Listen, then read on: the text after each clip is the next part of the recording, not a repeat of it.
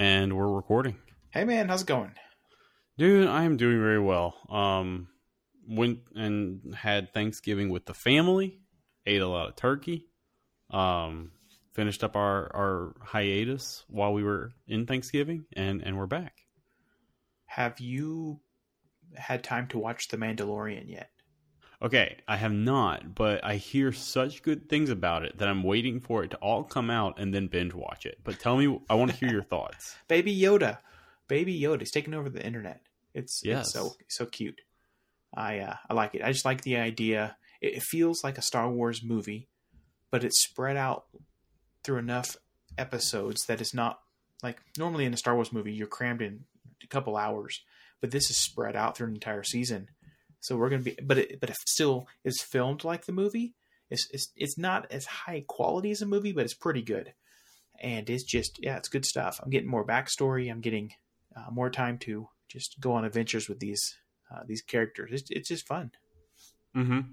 So, what do you would you say that you need to have watched more than say? Well, okay. So here's the thing: I want to be able to sit down with Jenny and watch it, but she doesn't have a whole lot of you know Star Wars lore in the back of her mind. Yeah. And I only have episode four, five, six, and the latest ones that have come out. I haven't watched Clone Wars. I haven't watched the prequels, like we've talked about, which I should because they're on Disney Plus and I have it. But if Jenny and I just wanted to sit down and watch The Mandalorian, would she get it, or would she be very confused as to what's going on? You know, she'll get it, and she'll think Baby Yoda's cute, and you will get more references to some of the other things that happen in the show.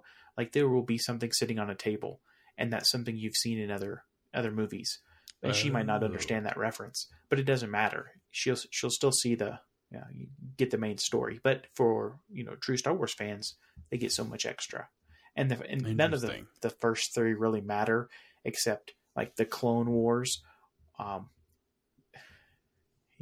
yeah, no, you're good. You're good. Okay, okay, okay. Because yeah, I need to. I uh, I need to. I need to watch those. Well, I'm gonna have some extra time because, um, as you know, um, I'm moving. I'm moving um, a thousand miles away. Moving back down to family down south. Um, and Jenny's gonna be doing that this weekend. I will still be here in Charlottesville for another week, so I'm I'm gonna have some extra time on my hands. I'm gonna need to watch these Star Wars movies and get back to you. Speaking of watching stuff, I've been watching some Ray Wenderlich videos lately. Oh yeah.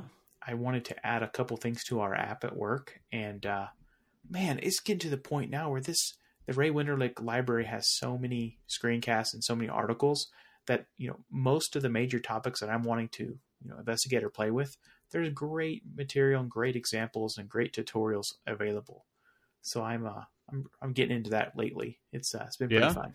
Yeah, did one with um, some background uploading and background processes, and there's uh like a it's like a two or three liner that you can add in your app and it will cause the app to continue running for up to like three minutes after you you minimize it. So if you were doing something uploading or anything it'll continue running like it was running full screen normally. And then uh, it, you know a couple minutes later you get a, an alert from the system uh, telling you how much time you have until it's going to close.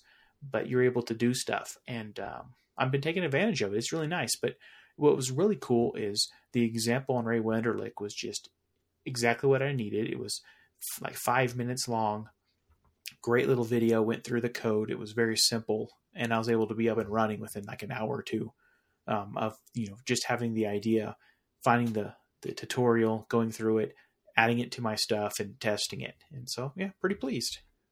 That's awesome. Ray Wenderlich stuff is, is so so good for iOS, Android, even Unity developers. So many good tutorials. Um, were you just by um, well, you, you were talking about background upload uploading. Were you using dispatch queues for that, or like was it something yeah, else? Yeah. Yes, was, but okay. the my problem was I needed those to continue running after the app was closed. So the um, the the article that I was looking at recently was it was called finite tasks, and it allows you to uh, just tell this tell the system that this app needs to continue running, and you know if there was enough pressure or you had enough other apps or or if you force killed it, um, it would go ahead and close. But if none of those happen, if the user got a phone call or just minimized the app, it would continue to run. And so I was watching my wife the other day, and she's using the mail app that we were working on. And she opened the mail app, she marked an email as deleted, and then immediately closed the app. And so, as the programmer, I know when she swiped to delete, I sent off a network request to the server telling them it's deleted. But if she minimizes it before that gets sent, then it's not deleted yet. And, and there's a lot of edge cases that if you close it quick enough, that I have no time to finish. But if I get, you know, and I can finish these in three minutes, sure. Um, so if I, you know, added that to that app, um, I would have been able to, you know, she could swipe all she wants, minimize the app, and it would continue to run like she would expect. And a lot of other apps are doing this, like Google Photos will do this. Um, you'll notice that if you um, are uploading with Google Photos and then you, you close the app, they will still continue to upload, and the system only gives you a couple minutes. So you can't get your entire library uploaded, but you will get some of the, the pictures and videos that you were just looking at or, or just recorded. So it's, it, it's used by a lot of people. It was easy to implement, and Ray Wenderlich's website just made it like really easy to conceptualize and, and uh, figure out. Good stuff, man. Good stuff. Yeah, I love Ray Ray Wenderlich. Again, I have I think the pro membership is like ten bucks a month. Highly recommend it if you're interested in iOS development. So, what would you pay for that membership with? Oh, I would pay with it. Uh, pay it with my new Apple Card. Okay, this is a terrible, cheesy uh, segue, but uh, okay, okay, tell me about this Apple it's card. classic. I don't have the card yet. Been looking at it. It looks awesome. It sounds awesome when you drop it because it's like aluminum. But you know, tell me Yeah, all about it. How was the sign up process? Have you used it at a store yet? Is it all scratched up? Do you hear that? Oh no, I didn't do it again. Oh, that sounds like quality.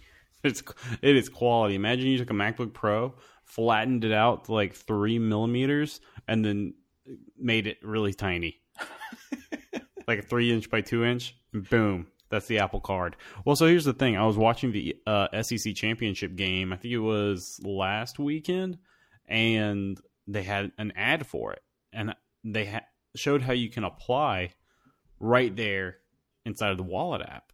I was like, I didn't know that's how you did it. I thought you like had to go through the website and do the whole. No, you go into the Wallet app, you press a button, and you're applying for it. it the whole process maybe took 45 seconds, maybe a minute, and it was like, "Yep, here you're approved. It'll be there in three to five days, and here's the, card just added to your wallet. Boom." It was such a smooth process. Um, and then yeah, they they shipped me this card just like an Apple product, you know, just like Apple would do it. You know, they sent it through UPS, arrived at my door. Wow. Um, sorry, Siri is sorry thinks Siri thinks that I'm talking to it for some reason. Wake me I'll up at 3 a.m. Wake me up at 3 a.m. Yeah. Did she get it? Dang. It did not get it. But so it arrived in a little white sleeve, kind of like you would get an Apple gift card in, and had, you know, just some little a little, you know, piece of paper that you just pulled on and it came out and it feels so good. It's weighty, it looks nice, it doesn't have the card number on it. The back just has the Goldman Sachs and Mastercard's logo. And man, it's really nice. Haven't used it for anything, but I really like looking at it. you haven't used it at a store or anything? I have not used it anywhere yet.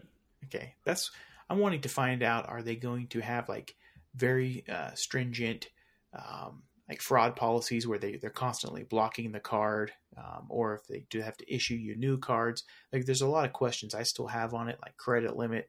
Um, is it accepted everywhere? That kind of stuff. But um, it, it's neat. I'm seeing there's I know several people that have it now, but I haven't taken the plunge myself. Yeah, I, I think that so credit limit for me it ended up being surprisingly low. It was only like a thousand dollars, which I mean I'm fine with. It's not like I'm going to be buying a ton of stuff on it anyway. Um, and then with the way the card works, um, you know, the titanium card, it should theoretically theoretically work anywhere. Um, Cool. I don't know how true that is, but we'll see. My plan is I'm going to put my rent on this and get the uh, one cash back or what have you, and uh, or maybe online. I think online you get two percent, something like that, and that pays for a subscription right there. Like that pays for my Audible subscription. Nice. Yeah, so thinking that's what I'm going to do because I have to say the rewards are you know are not not bad. They're nothing to sneeze at, that's for sure. But like I don't know if you can hear this. You're just bragging now. Here, I'll, Yeah. I'll let me get mine. You hear that? Nope. No, I don't hear that.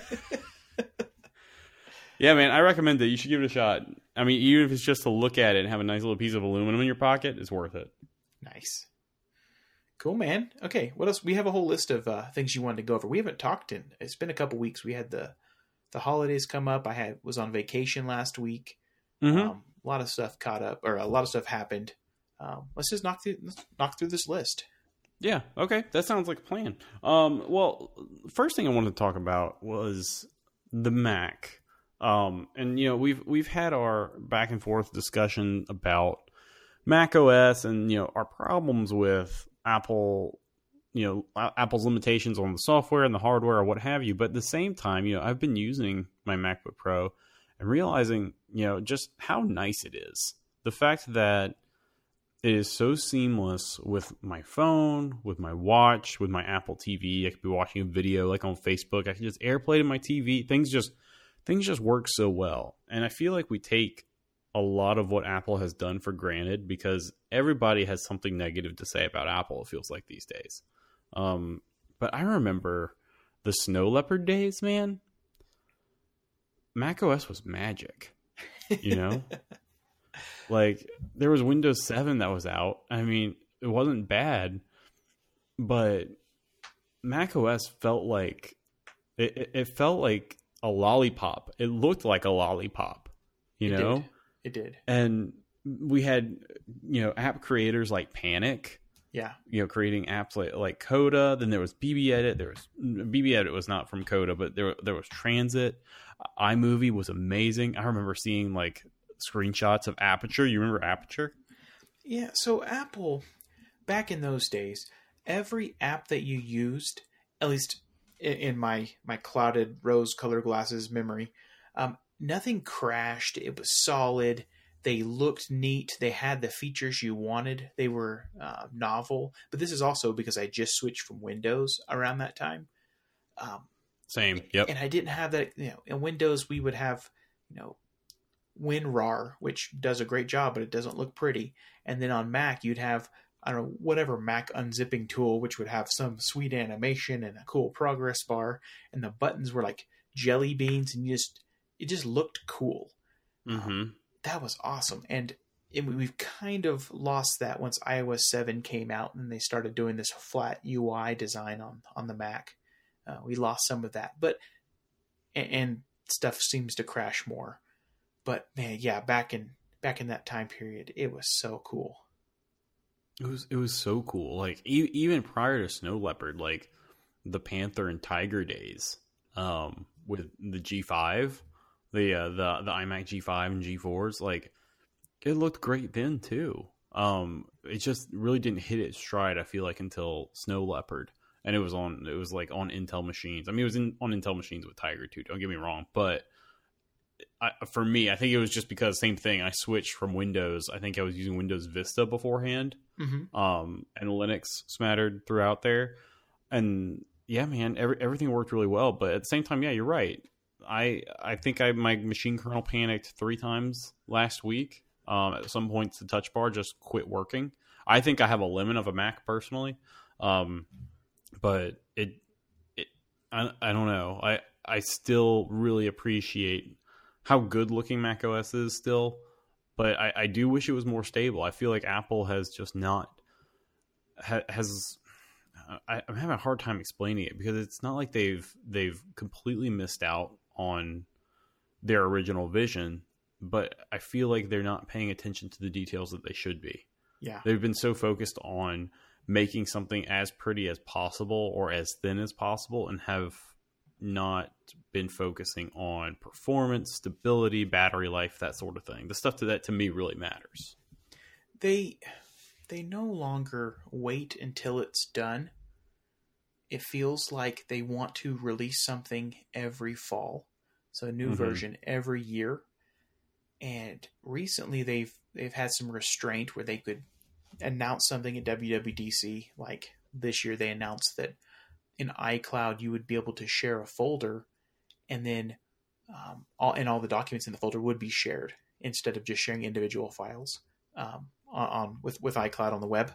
Mm-hmm. They announced that feature at WWDC, but then when it um, when iOS and, and macOS were released this fall, they pushed it or they delayed it until a future uh, a future patch. So I, I, like them doing that because it wasn't ready in in uh, the beta. But I guess for the last five years, it seems like they really wanted to hit that that cadence, and a lot of the things that they were releasing were just buggy. Um, I mean, an iPhone is still doing the same thing. Like iOS 13, we're on iOS 13.3, and we're only I don't know two or three months, uh, maybe, maybe four months into it, but mm-hmm iOS 12 is only at 12.4. So, you know, iOS 13 is, has had almost as many patches as 12, and 12's been out a year, over a year. Right. So, you know, I, I am definitely seeing, um, you know, 13 was buggy. Um, but macOS, I haven't had any issues really with Catalina. It's been, it's been pretty boring as far as there's, I, am not having any weird stuff happen. Oh um, no! You're talking about having your touch bar um, mess up. Mine did the same thing the other day. That's a bummer because you're like you have no insight. It's it's you're totally locked out of it. It's it's a uh, just a box, and you you have no control. You have no insight, no diagnostics. You can't see anything. It mm-hmm. just doesn't work. You have to turn it off. That's that's exactly what I had to do. It, it just was a black bar. It just never. Yeah. It's as if it never even turned on.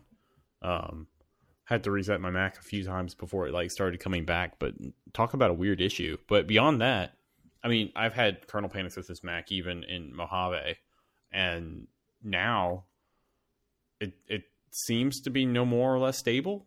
Um, I'll be honest though, at this point, the Mac OS versions are all starting to run together for me. They're not as exciting anymore. Like I don't, I don't even pay attention or, or remember the names of the the most recent versions, like Mavericks and High Mavericks and and Snow Mavericks and whatever all the new versions are. Um, right. They're, they're all kind of blurring together. Whereas before, you know, Lion, oh wow, you know, Mountain Lion. I remember I loved Mountain Lion. They were cool, and and now it's they're you know Sierra, High Sierra. Like I don't, it all blurs together. Okay, TJ. Yes. What apps do you use on your Mac that are not the stock ones that are built in? So I'm gonna go with you know the the apps that aren't just you know oh I use Firefox and Spotify. Well, everybody uses stuff like that, you know. No, I don't, um, I don't know those. That's that's right. Keep going. Really? Yeah. So Spotify, okay. Firefox. Yeah, I use, I, but I think the the magic comes in with these smaller, more indie apps, um, where I still see how nice the Mac is. I'm still a TextMate user. Um, I use TextMate too. It's open source. Just the pink flower icon. Yep, the pink flower. It's a been it's a text editor that's probably. I mean, TextMate two has probably been around for. Actually, let's look at the about um, screen real fast. I've been using that one lately just because I wanted um, some like scratch pad that I could paste things into, and it wouldn't yep. convert my quotation marks into the curved quotation marks. Oh, good call. Yeah. Um, so TextMate has been around since 2004. Okay. Um, it yeah, it's open source. It's really really solid. I don't I don't feel like people uh, uh, use it enough or no. You know, so many people use VS Code these days. Um, VS Code, Atom, um, yeah, TextMate. Um, there's there's a bunch of them now, but Tech and oh Sublime, Sublime's Sublime. a big one. Sublime was another big one. Back in the day, I used one called uh, Chocolat. okay, never heard of um, this one. I wonder if it's it's spelled it's spelled chocolate without the e. Okay, so I can. You're, you're, dating yourself. I know exactly which era this was. Oh, you do? Back. Oh, I'm just in, just by the spelling because this is back when everyone thought that the company names all needed to be missing a letter. Yep, I remember that. Yep. there it is. I, I just posted in the chat, we'll post this inside of the show notes. Excellent. Um, I don't even know if this thing is even in development anymore, but it was almost like a TextMate killer, is what it was supposed to be. Wow, um, this is very basic. Very, very basic. Um, used to use that back in the days. Yeah, there were so many of them. These are back in the days when I used to want to switch text editors every few weeks just because I wanted to see what's out there. Oh, Mess yeah. around with Vim for a little while, yep. Mac Vim, stuff like that. Nice. Well, okay, so what um, are you um, using now? Using uh, Spotify? You're using uh, TextMate? You're using um, Firefox? Use Firefox. Use VS Code. Um, like if I'm gonna be doing actual like a lot of work, I will just use via, uh, Visual Studio Code from Microsoft as like an IDE, if you will, when I'm not using something like Xcode. Right. Um, the other one that I use is iTerm. oh yeah, um, yeah. Yes, it's still the best, hands down, the best terminal ter, uh, terminal emulator for Mac OS there is out there. Um, absolutely love it. It's so fast. It's um, got a lot of features. Works well with you know just the operating system, and you know whether that's copy and paste or what have you. Being able to click links that are you know spit out by npm or something like that. Um, Oh, that's uh, cool. which is a Node.js developer tool. Like if it gives, if it shows a link that it wants me to click, it'll let me click it. It'll send me straight to Firefox. It just works. Um, way better than a lot of the Electron apps I've seen. Like there's there's a a terminal application that's written in Electron, but I don't want to have a terminal using you know 250 megabytes. Doesn't make any sense. I uh so I go through these stages. So right now I want to use as few apps as possible. I would like to use the stock apps and I want to use them as as default as possible. I have this fantasy that I'm going to be able to go up to any other Mac and be right at home and be able to be as productive as I, I can be on mine. But in Right. reality, I hardly ever touch someone else's computer. Most of the time, when I do, um, I, I'm very cautious and very airy, and I don't, you know, don't just go in there and uh, be obtrusive. So I, I'm really not, you know, jumping in there and doing key commands. But I, I had this. Um, I guess it's back when I was doing some tech support for family and friends and, and uh, small business. I needed to be able to go fix other people's computers or, or you know, fix problems. So I needed to memorize all of the defaults and I needed to use them all. So I still have that kind of um, pattern or behavior in my in my my, my roots. Right. Um, so like I tried iTerm too. I used it for a long time. Now I'm just using regular terminal and when I go, you know, when I never do this, but when I go to someone else's machine, I can open up terminal. It's the exact same. I do the same thing with Vim. I don't have any plugins on Vim. I don't have any uh, any custom keyboard shortcuts. I'm just using all of the defaults. When I'm using Xcode, I just use all of the defaults because I want to be able to you know, help someone else on their machine if they're. Uh, I guess Xcode is different because I do some mentoring of things weekly, so I need to be able to um, use defaults and help other people in Xcode. So I typically don't even try to remap something to something else. I would just memorize what it is. Um, and, and I know I'm missing out, but I, I do like the thought or the fantasy of being able to go to another machine and be as productive as I can on mine. But I'm not running as many apps as I used to run. Like I'm running Chrome and Safari, Slack, Xcode, and Fork. Fork is a, a Git Yeah. app, and it's the best Git app I've ever used. I've used a lot. I've used command line. I've used a lot, but Fork is really good and pretty. I, I'm a snob too. I want all my apps to be pretty. If the icon has like a on a Mac, if it has like a, a square background, it's white or it's ugly, or if it's in the menu bar at the top, right and it's in color, and all the others are uh, you know black and white. You know, I'm gonna uninstall it. I'm just real real picky in my apps, but I only want to use a couple, and I want them to be really pretty and and function really well. So I've, I've just kind of pared down. But it sounds like you you you keep mentioning indie apps and some of these smaller ones. What other small ones are you using? Um, let's see. Um, hmm. Tweetbot. Tweetbot's a good one. That looks pretty, though.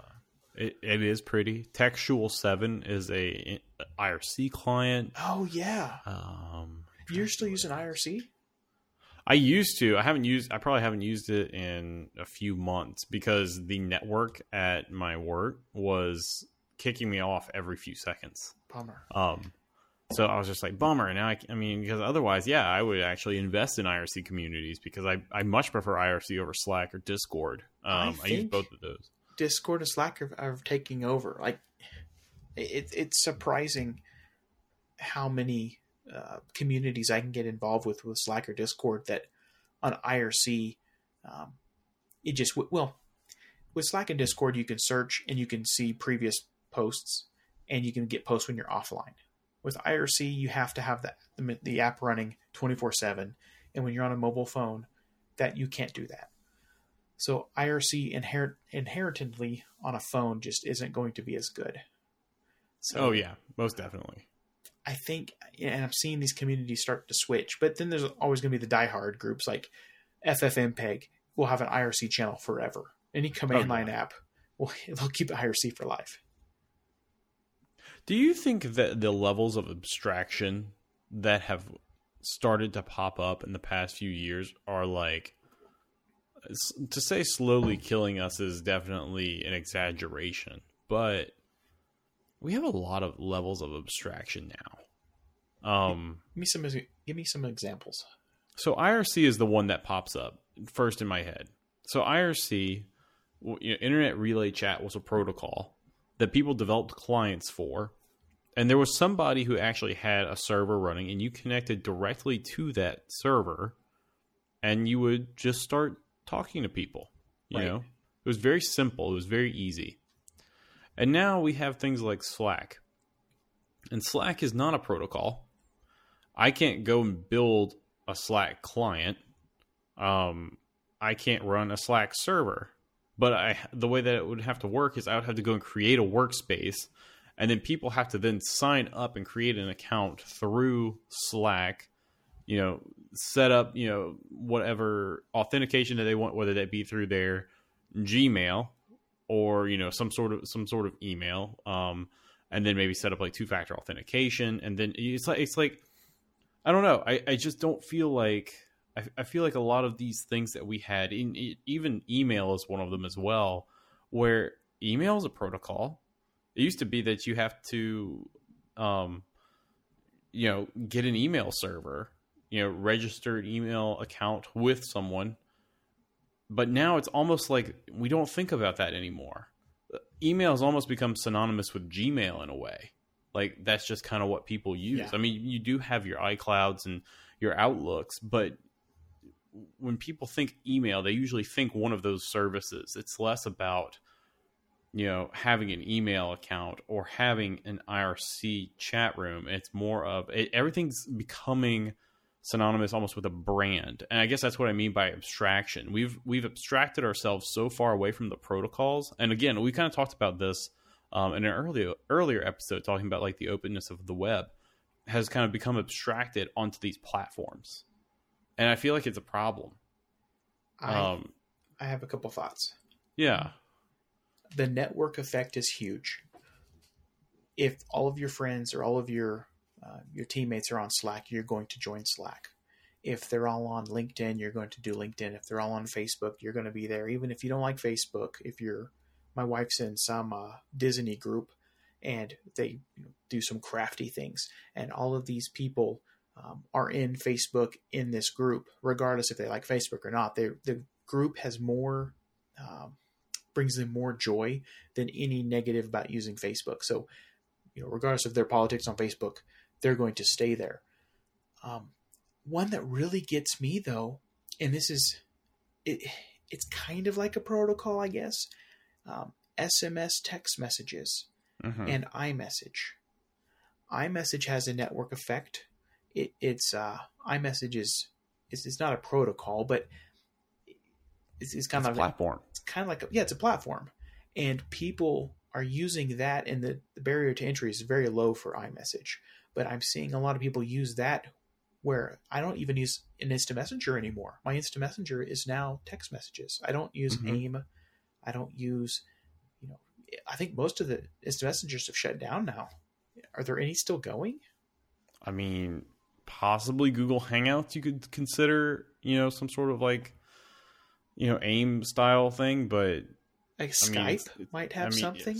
Hmm, Yeah, Skype. I mean, it has its chat, but I mean, I mean, all of these have gotten to the point where they're basically used like you know, even iMessage and even SMS to a degree. Um, there's less of the effect of you wait for somebody to show up online and then you start talking to them, and when they leave, you're like, okay, I got to get off. Bye. Yes. No, it's not like that anymore. It's I message you and you have it on your phone. You can respond immediately. There's no asynchronous about it. It's I'm messaging you, you have it. You and, and I can even see the read receipt of when you read it. So yeah, that's part of it too. Before I would wait, you know, oh he he's online, I can message him now. Um, that's Exactly. not- that's gone now. It, it, it is gone for sure, you know. But like, I, I feel uh, even though we have had improvements by having these platforms, you know, with reasons like this, I, I- I feel like we're taking a step back because it used to be back in the day. You remember back? Uh, this was a long time ago, but if you were on Verizon or if you were on AT and T, you could only text people who were on AT and T. Oh, if you were on. Verizon, you could only text people who were on Verizon. And then they You- then they made it so that it was free between them, and then you yeah. So then your friends would you want your friends to be on the same carrier, and then if you wanted to text across network, then that would cost, and then eventually that was yeah. It's come a long way, man. It, I mean, it has come a long way, but I feel like I feel like we've taken a step back. And even though we don't, we're not charged, you know, for texting Android users. And in fact, Android users are kind of punished by not using iMessage because they lose a lot of the features that iMessage has. Oh, there's know. a new one coming out. Uh, RCS. I'm butchering this, but Yeah, I know what you're talking about. yeah, it's it's supposed to be the open or you know the cross carrier version of iMessage, which has a bunch of improvements, but it's missing one very important one, which is encryption. Yeah, that's important. Yeah. Oh man. That's uh, that's that's you know, I'd put that high on the priority list. You know, put that. uh Yeah, when you're setting up your sprint next time or your Kanban table, maybe you should uh, put that as a higher priority next time. There you go. You know, but but yeah, I, I think that's I think that's just my point. I find it you know interesting how history repeats itself. We have the the CompuServes and AOLs, which are then kind of removed when MSN comes along. Yeah. and then we have you know the Facebooks Facebook that Messenger. come around. That is You know, fa- presence. I, I feel I feel like we're going we we're constantly in this cycle of walled garden, not walled garden, free and open, walled garden, free and open, walled garden, you know, and it's it's very very interesting to watch. Um, but I also it's also kind of like I don't know. It's not like so much that you have to pick a side. It's more of it's more of just being careful with what you invest in. Yep, I'm with you. You know, because if Slack disappears, that takes that takes hundreds of thousands of communities with it. Yes. you know and Yes, i don't it know that i want to give that responsibility to just anyone Hmm. What else do we have? Reddit is one that I'm not um, not bringing up, but Reddit has a long history. Mhm. Um, a lot of community there.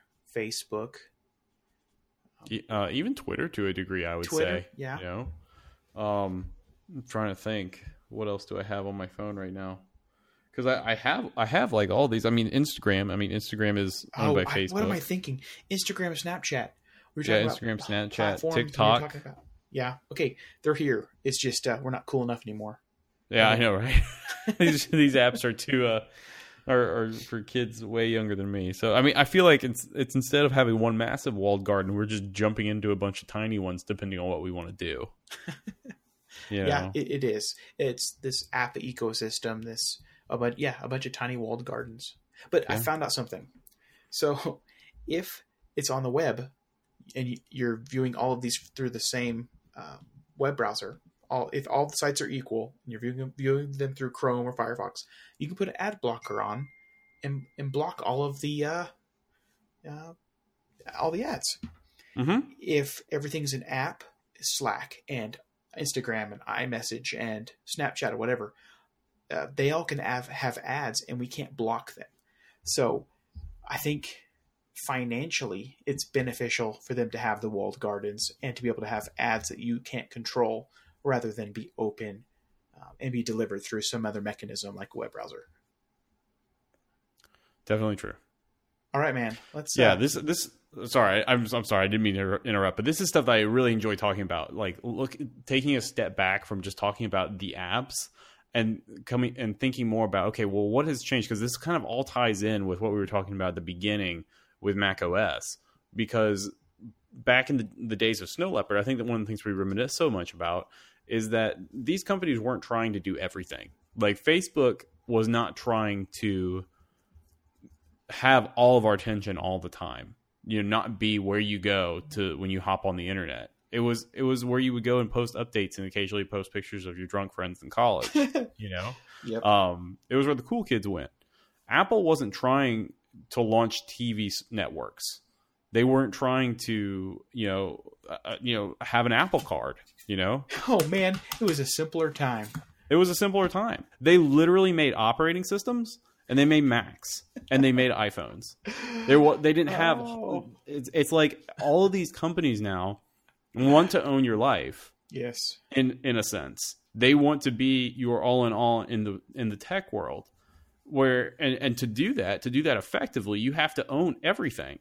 Right. Full And Yeah. right, you have to own the full stack. And back then there was you know, they were going to be friendlier to indie developers because they needed them. True. They needed them to be able to create good apps that showcase their platform. Microsoft needed the same thing. And now they're getting to the point where they care less and less because if they own the full stack, um, you know, they don't they don't really need us as much. I mean, they do, they just don't realize it. Um, because they're so focused on just bringing people into their ecosystem and keeping them there. Like that's become their focus. It's less about building a great product that people really enjoy using and more about we've got you, we need to keep you. I can see that.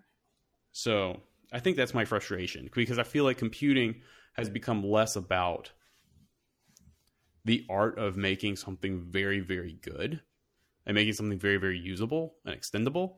And it's become more about, you know, analytics. I never realized how much analytics I was going to be doing when I started my career as a software developer.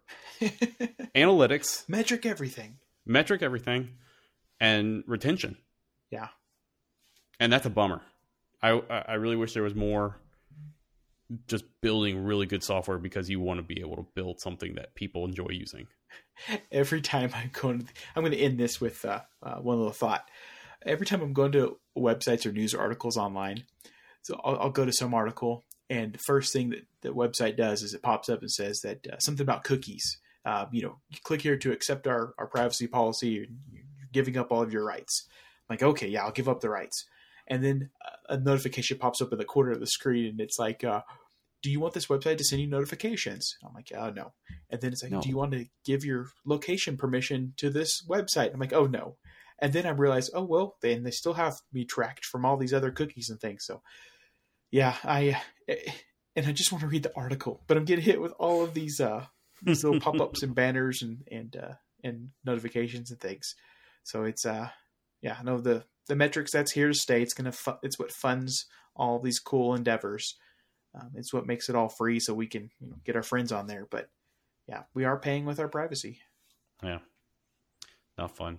All right, you want to do picks of the week real fast? Yeah, let's do one. Um, Cool. Last uh, last podcast, um, or a couple ago, I uh, started reading a book series. Um, this book series, in fact, I don't even know the name of the title. So I, I got. Let me grab it real fast. Audible is awesome. This book series is called um, the Bobiverse. Uh, I guess it's like okay, let me start over. The first book was called We Are Legion, We Are Bob.